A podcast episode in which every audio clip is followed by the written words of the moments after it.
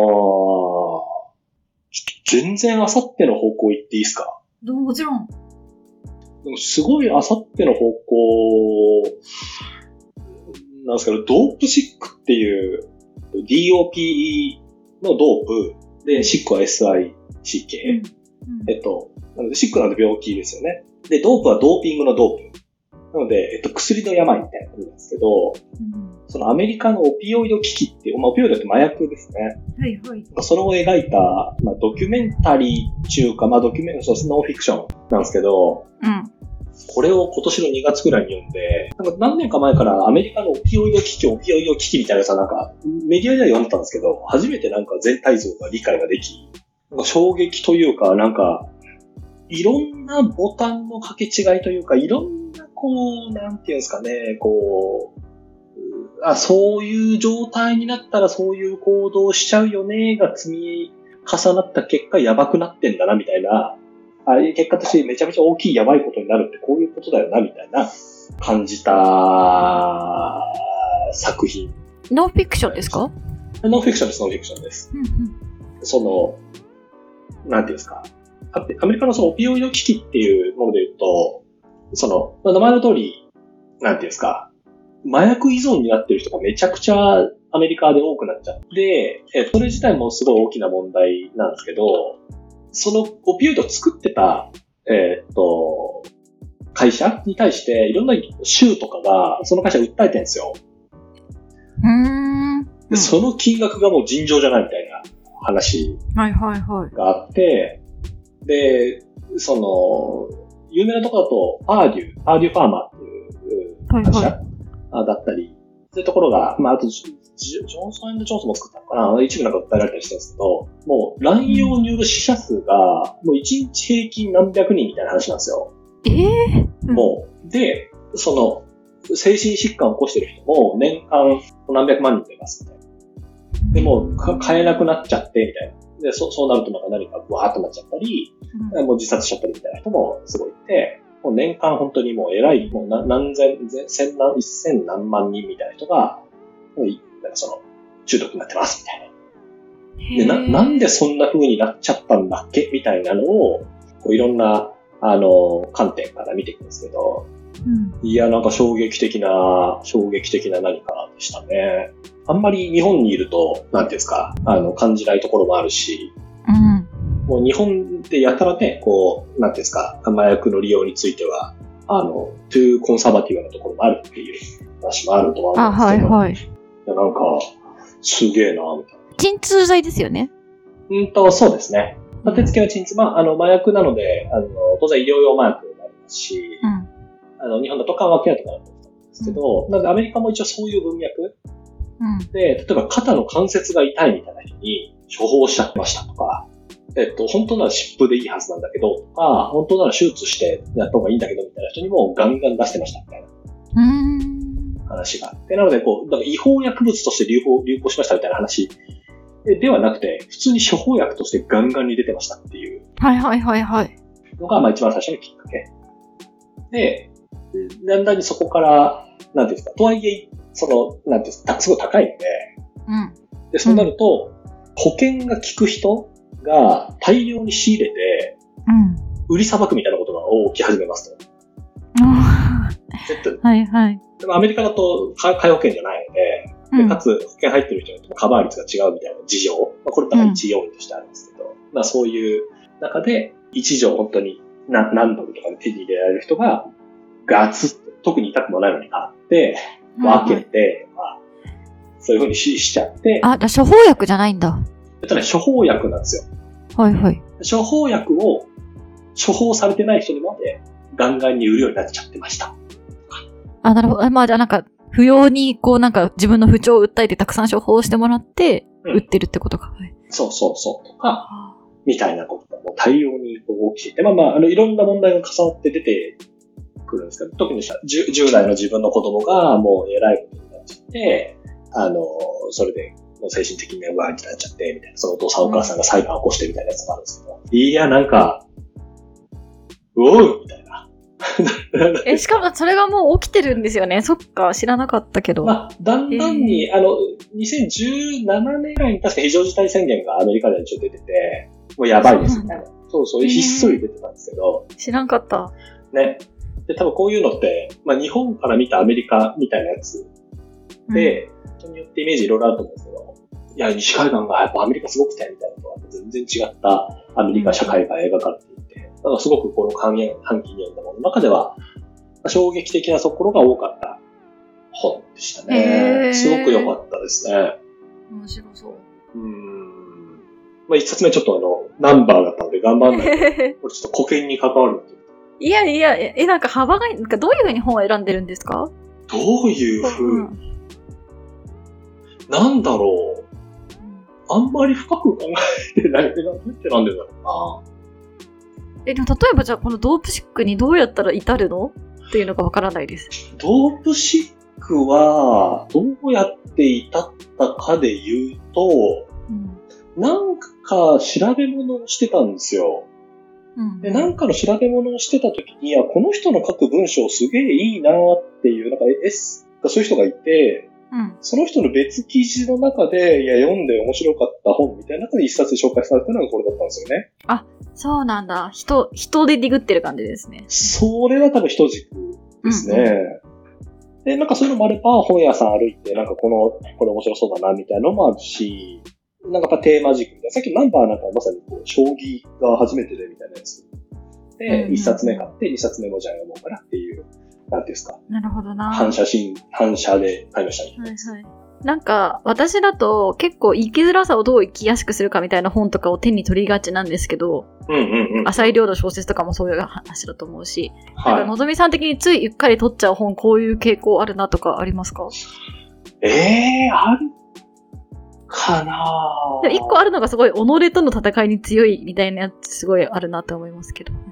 己との戦いに強い。逆逆境とかに強いみたいな小説とか多いなって。黒木涼さんのビジネス小説とか、あああの、将棋の渡辺くんとか棋士の話とか、うんこう多いから、結構こう、やんなくてもいいけど自分がやるべきだし、自分がやんなかったら誰もやんないなみたいなやつをやるみたいな人の話多いな、みたいなって思ってますけど。あ、それはね、でも超、はいすげえある、あるなでもそういう人好きですからね。そういうのはでもあるのかもしれないですね。うん。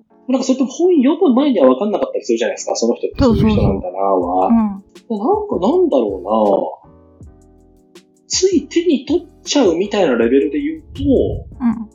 これすごい今からイメージの話していいですかどうぞ。ぜひ。なんか、本屋さん行った時に、旗立ててる系の本ってあると思うんですよ。うん。ななん書ですか店員の一押しみたいな。あ、なんかね、書店員のおすすめだといいんですけど、タイトル見た瞬間に、私、こういうこと思ってるんですけど、みたいな本あるじゃないですか。あーなんかはいいろんなものがあってますけど、はい。なんかスライドの書き方みたいなやつとか、あ、はいはいなはんい。か病気を治したいなら水を飲めみたいな、そういうのって、こうなんかもう、はいはいなんですか、こう、シュプレヒコールでこっちに向かってくるみたいな本。あ、はいはいはいはい。そういうのよりかは、なんかちょっとこう、壁の向こうから、ちょっと角からちょっとこう顔出してるみたいな。ちょ、ちょ、どうすかみたいな。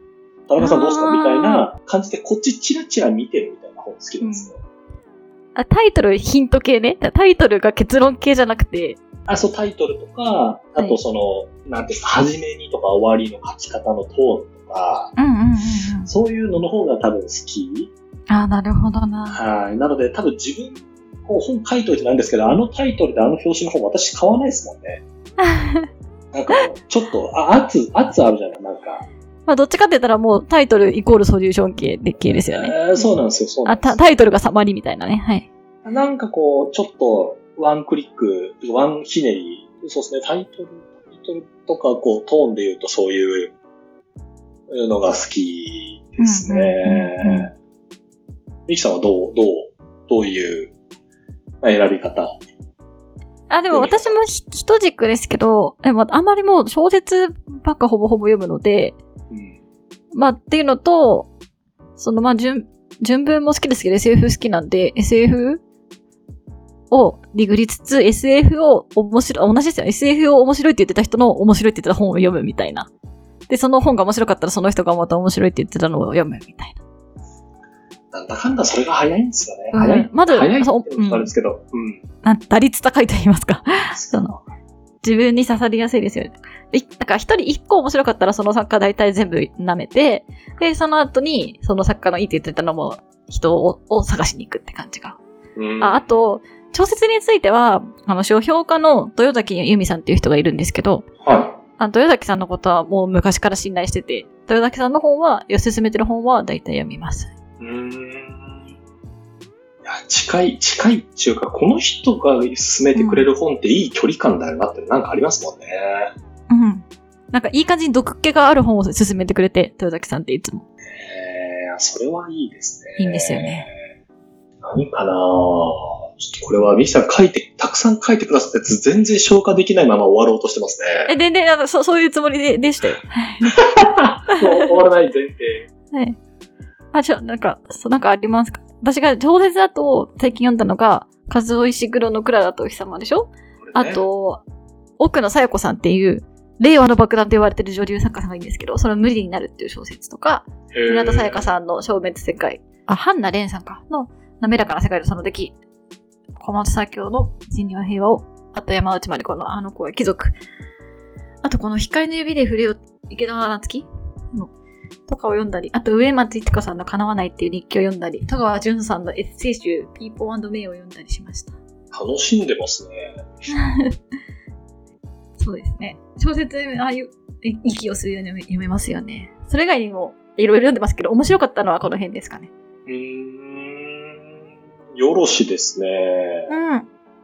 クララとお日様、ミキさんに話をいただいた後に読んでみました、私は。あ、どうでしたうーん。いや、すごくいい作品、すごくいい作品だっえ、でもなんか、みんなが言われてるほどのなんか、温かい話かな、なんて私は思っちゃったんですけど。うーん、なんか、いや、うーん、例えば、なんていうんですか、数尾石黒好きなんですけどって言われたら、うーん、なんか私を話さないでとかの方が、私はなんか好きか嫌いかで言うと、あっちの方が私はすごい良かったな、みたいなうん、ことを思ったですね。クララとお日様ね、なんかね。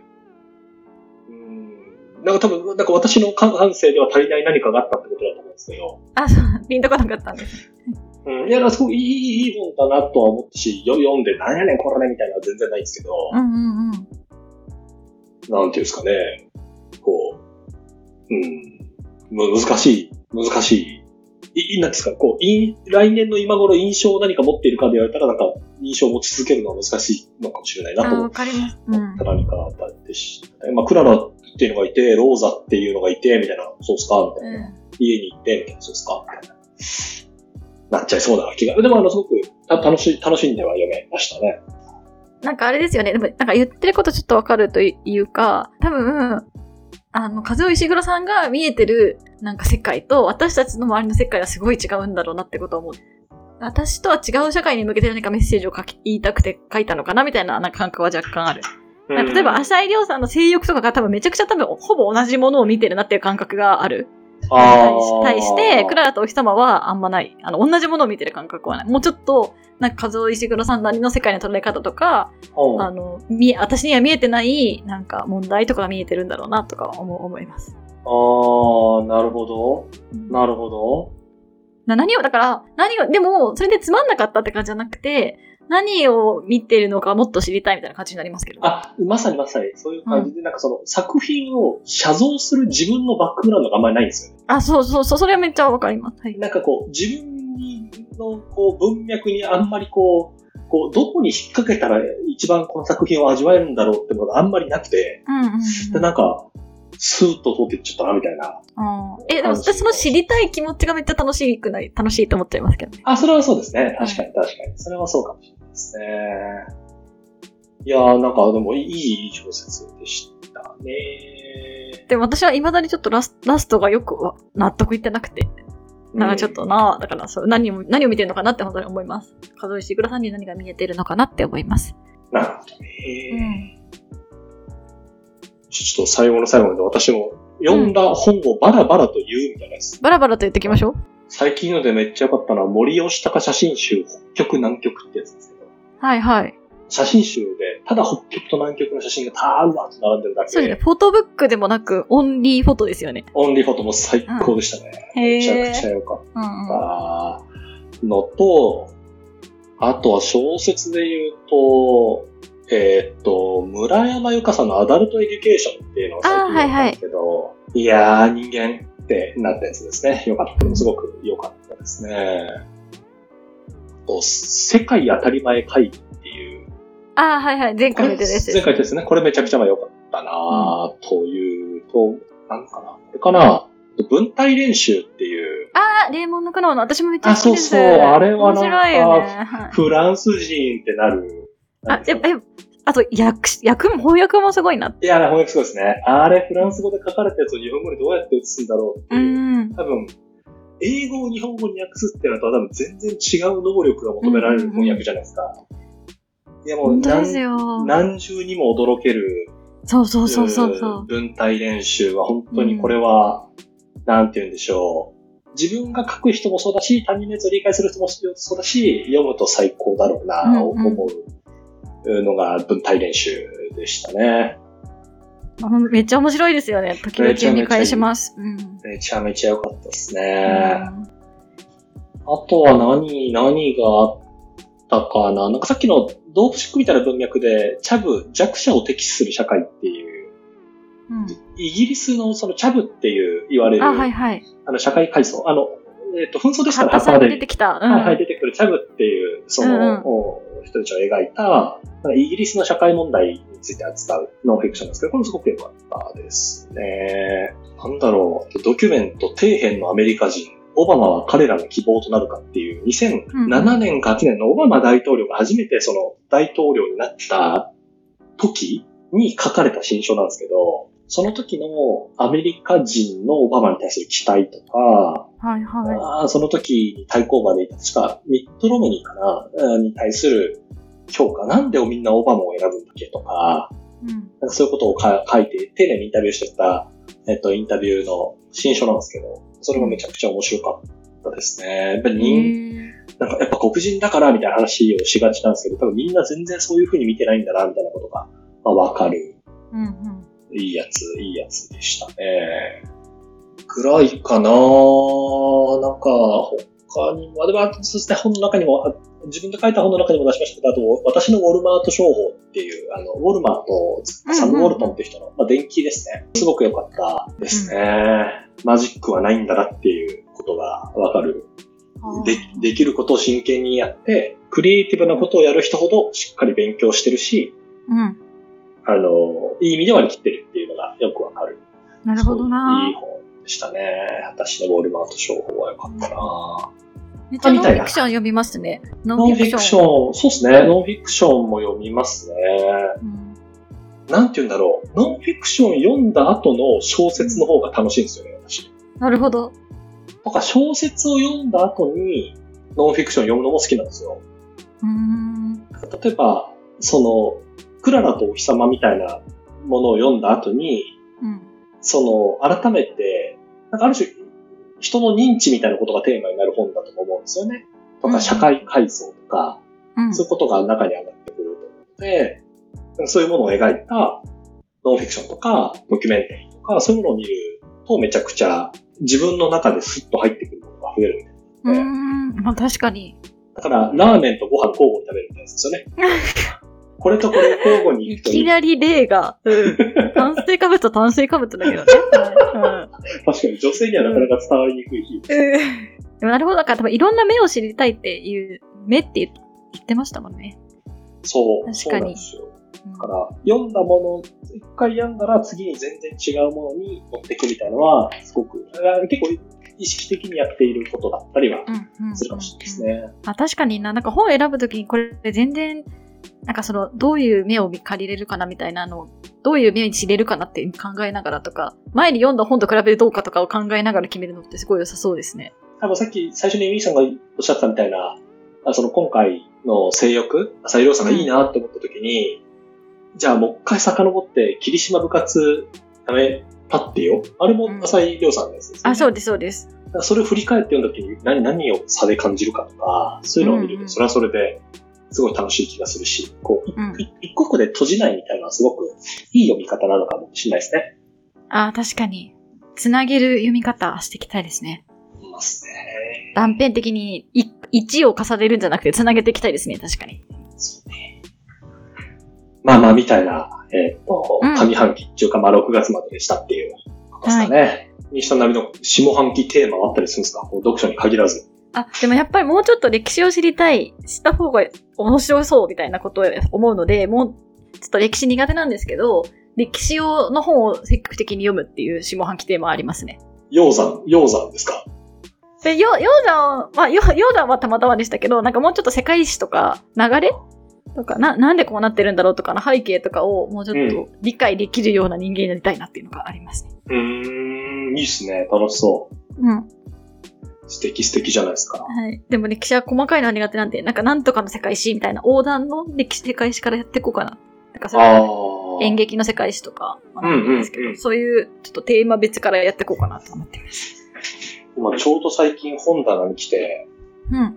これどっかのタイミングで読みたいなと思うのが、危機の世界史っていう本をえ最近買って、危機、そう。危機はあのじ、ゃあってことまあ、クライシスの危機ですね。現代の英語は The end is always near っていう、怖えー。